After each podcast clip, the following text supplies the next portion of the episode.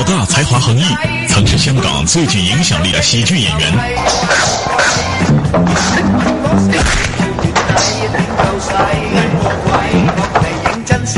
老二低调内敛，退居幕后，甘当绿叶陪衬。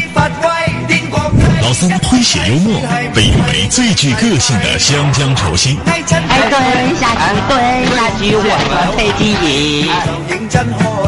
老四文武全才，歌坛影坛多席发展，全面玩转。清风笑，今日起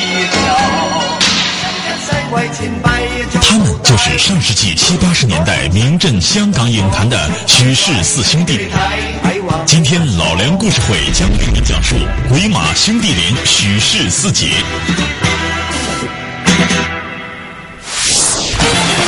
观众朋友们，大家好，欢迎您收看由踏浪电动车冠名赞助播出的《老梁故事会》，我是老梁。您可以通过登录优酷网或者新浪娱乐来了解我们节目一些最新动态。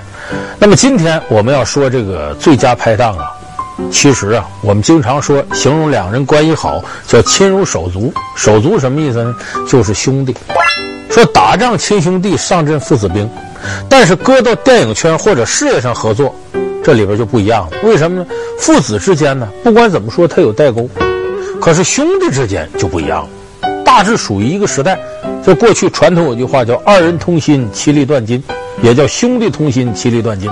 咱们今天说的最佳拍档就是哥四个，他就是香港电影圈里头非常有名的，人称四杰，哥四个：老大许冠文，老二许冠武，老三许冠英，老四许冠杰。文武英杰，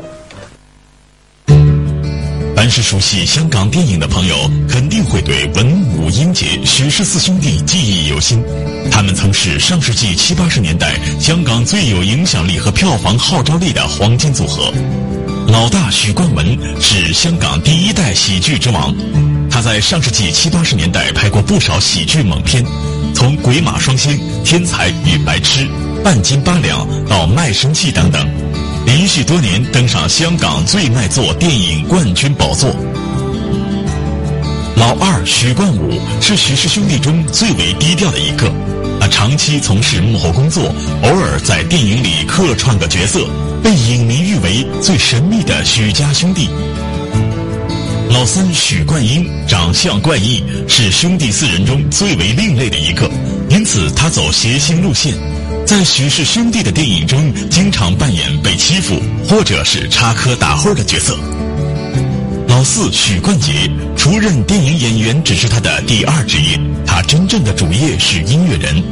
许冠杰在香港歌坛的地位无人能及，是他第一个将广东俚语写进歌曲，开创了风行至今的粤语歌曲。因此，他在香港乐坛被称为歌神、香港流行音乐祖师以及广东歌的鼻祖。那么我说到这儿，可能有的观众朋友说：“什么文武英杰这四个说这么热闹，我一个不认识。”那咱们可以逐一来说一说这哥四个。老大许冠文，有的朋友不熟悉，那不要紧。你看过成龙那个《宝贝计划》吗？《宝贝计划》里边有一段，有一个江湖老贼。教这个成龙和古天乐啊，怎么撬保险柜偷东西、偷钱？那个老贼就是许冠文演的。这许冠文在香港是个有名的才子，编剧、导演、制片、演员，这四样样样精通。等于在他带领之下呢，香港电影展开一次许氏喜剧的风潮。你看现在许冠文老的不像样了，一九四二年生人，现在这都很大岁数了。可是当年许冠文还算英俊小生。他当初是在香港啊，念中学的时候呢，那家叫喇沙书院，是香港很有名的一个男子天主教中学。跟谁同学呢？跟李小龙同学，一个年级，但不是一个班。咱们现在说谁跟李小龙哪有见过面，不得了，跟大偶像见过面。当年这个许冠文跟李小龙几乎天天见面，而且他还不愿意见李小龙，为什么？李小龙那是打架打得狠。李小龙在香港开始待那段时间，说白了有点古惑仔的味道，练武总琢磨打架，见同学愿意来两手。因为咱们有的朋友知道，你念书的时候哪个同学会两下武活，总愿意跟人比划比划。年轻人嘛，他控制不了这冲动，所以那个时候这许冠文呢，没少挨李小龙揍，经常李小龙就给打两下子。所以后来呢，他在拍片子的时候呢，有意识的把这段演绎出来。李小龙不是双截棍吗？铁的吗？哎，或者玻璃钢的，他里头弄个香肠，组成这个双截棍玩。说这个。许冠文不仅在学生时期与李小龙结下了不解之缘，更让他没有想到的是，在许多年后，他竟然还与李小龙签约同一家影视公司，成了同事。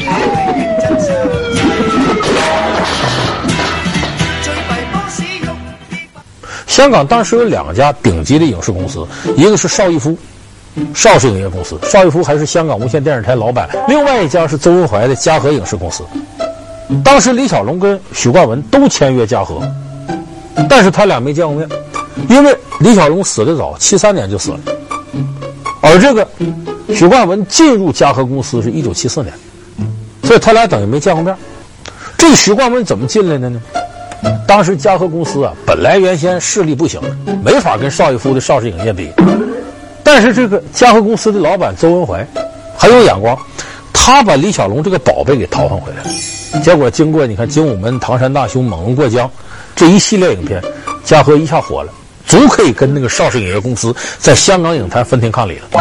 可是七三年李小龙死了，这一下子摇钱树倒了。那么这个时候，邹文怀呢就积极寻找新的摇钱树。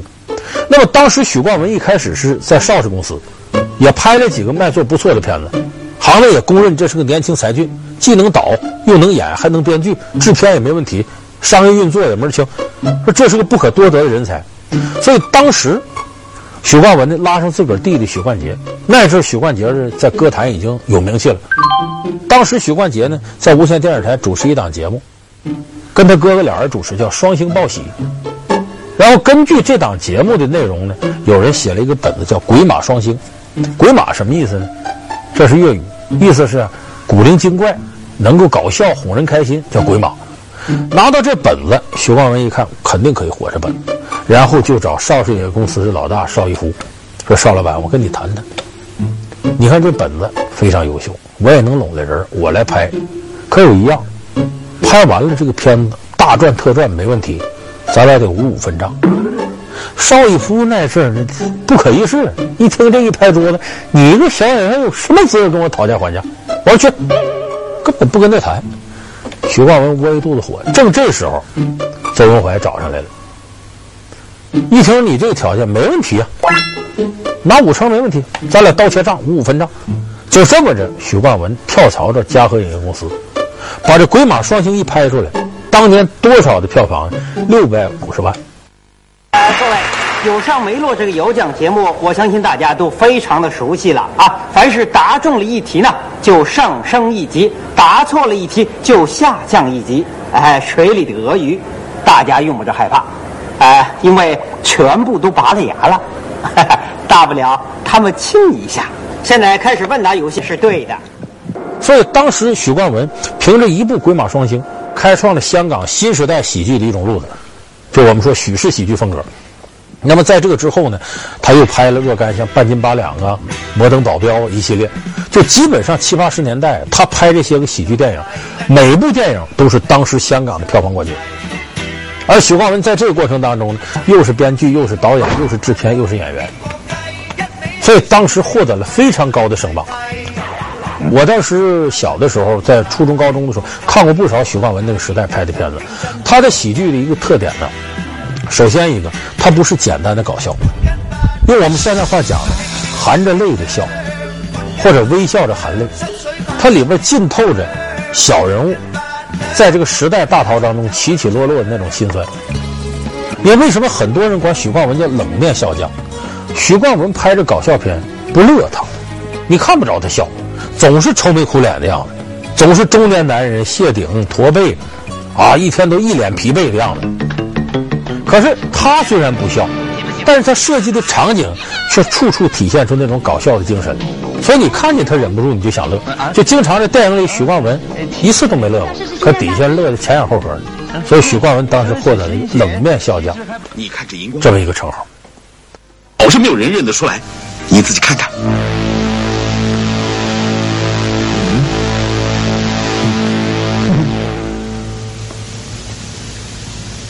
成龙的鼻子。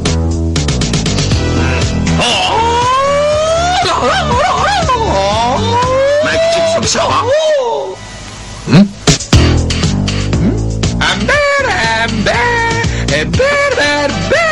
超人的发型啊，更适合你呀、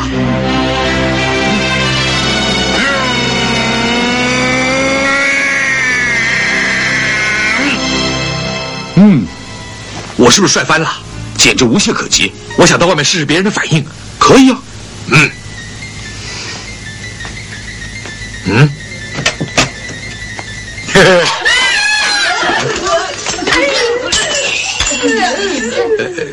那么许冠文在那个时期开辟出的这种喜剧风格呢，应该说在香港七八十年代的时候，把原来那种粤语片啊，等于它的生命力得到了延续。原先都没人看了，到他这之后呢，重新演绎、重新拍，哎，各个方面都有不小的进步。所以说，许冠文呢，当时开创了这个时代，令我们感到特别神往。那么当然呢，到他拍摄电影的后期呢，许冠文不再成为他片子里的主角。陆陆续续，他几个兄弟开始浮出水面。比方说，许氏兄弟当中，我刚才说名气最大的许冠杰。许冠杰呢，可能有的朋友并不熟悉他在七八十年代那个时期拍的许氏兄弟的喜剧，但是你肯定看过徐克导演导的版《笑傲江湖》。《笑傲江湖》里边，许冠杰演令狐冲。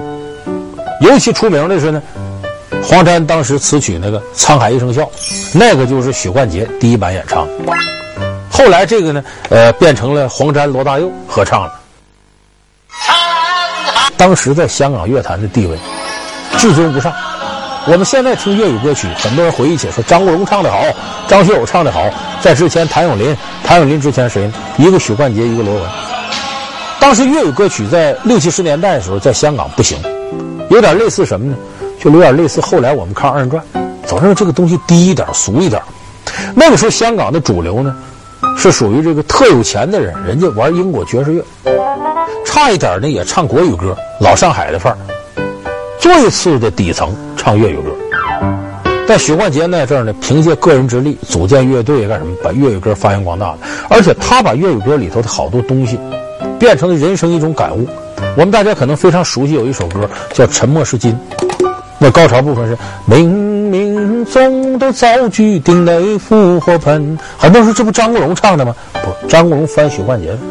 许冠杰最早唱《沉默是金》，冥冥中早就注定你复活贫。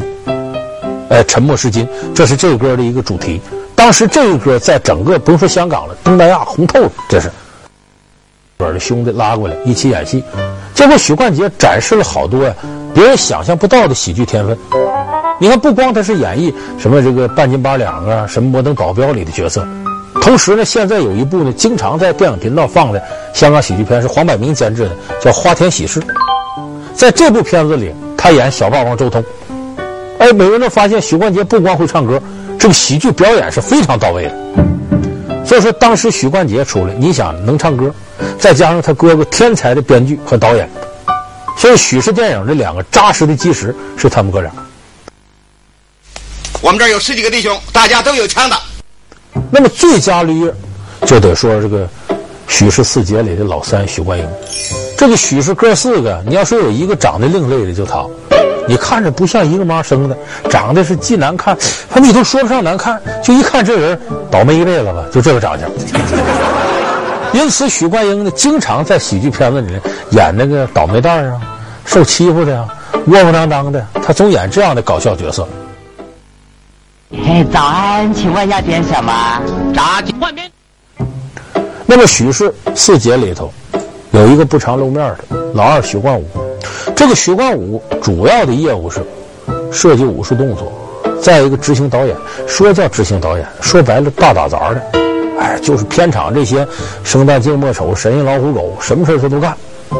但是他偶尔也露面，我记得在《半斤八两》里边，他演了一个酒店老板。这个角色好像是记忆当中他唯一一次在片子里公开露面。我们的房间设计都是千变万化的，呃，这一间是银河玄宫，呃，那一间呢是大千世界，呃，这一间是喜相逢，呃，不过现在都有客人了，呃，请到这边来啊，哎，是不是租给刚才那个小胡子啊？哦，小胡子租了 B 三了，不过我现在给你们介绍一间最。那么我们看今天呢，给大家介绍了许氏四兄弟这些年在香港电影界掀起的风风雨雨。那么说他们的一个最大贡献是承上启下，在他之前，粤语电影在香港几乎快死掉了。就香港早期武侠片之后，后来没有电影能跟上。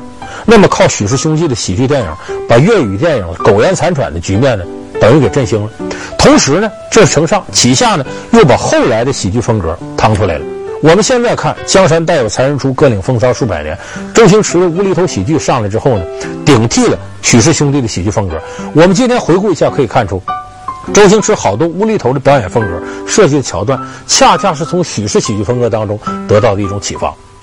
那么现在呢，许氏几兄弟呢都相继归隐江湖，老大许冠文呢，基本上隐居幕后，有时候做做监制，搞个编剧，还热心这个公益慈善事业。这许冠杰一九九二年退出乐坛，退出影坛，移民到加拿大，现在很少露面。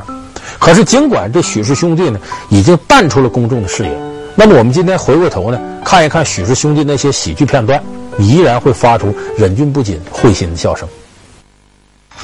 社长，请给我一个机会吧。哼，你还会变魔术？那你到十一楼去好了，那魔术师乔治张也许会请你的。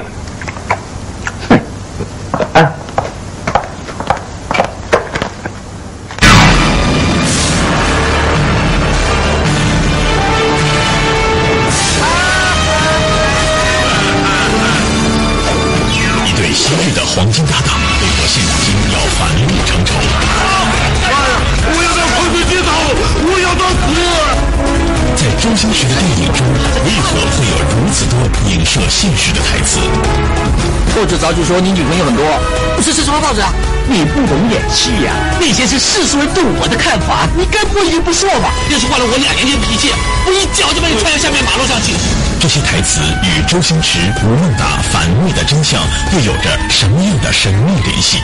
聆听老梁故事会，为你讲述周星驰、吴孟达反目之谜。老梁故事会，老梁故事会是由汤乐电动车冠名赞助播出的。我们下期节目。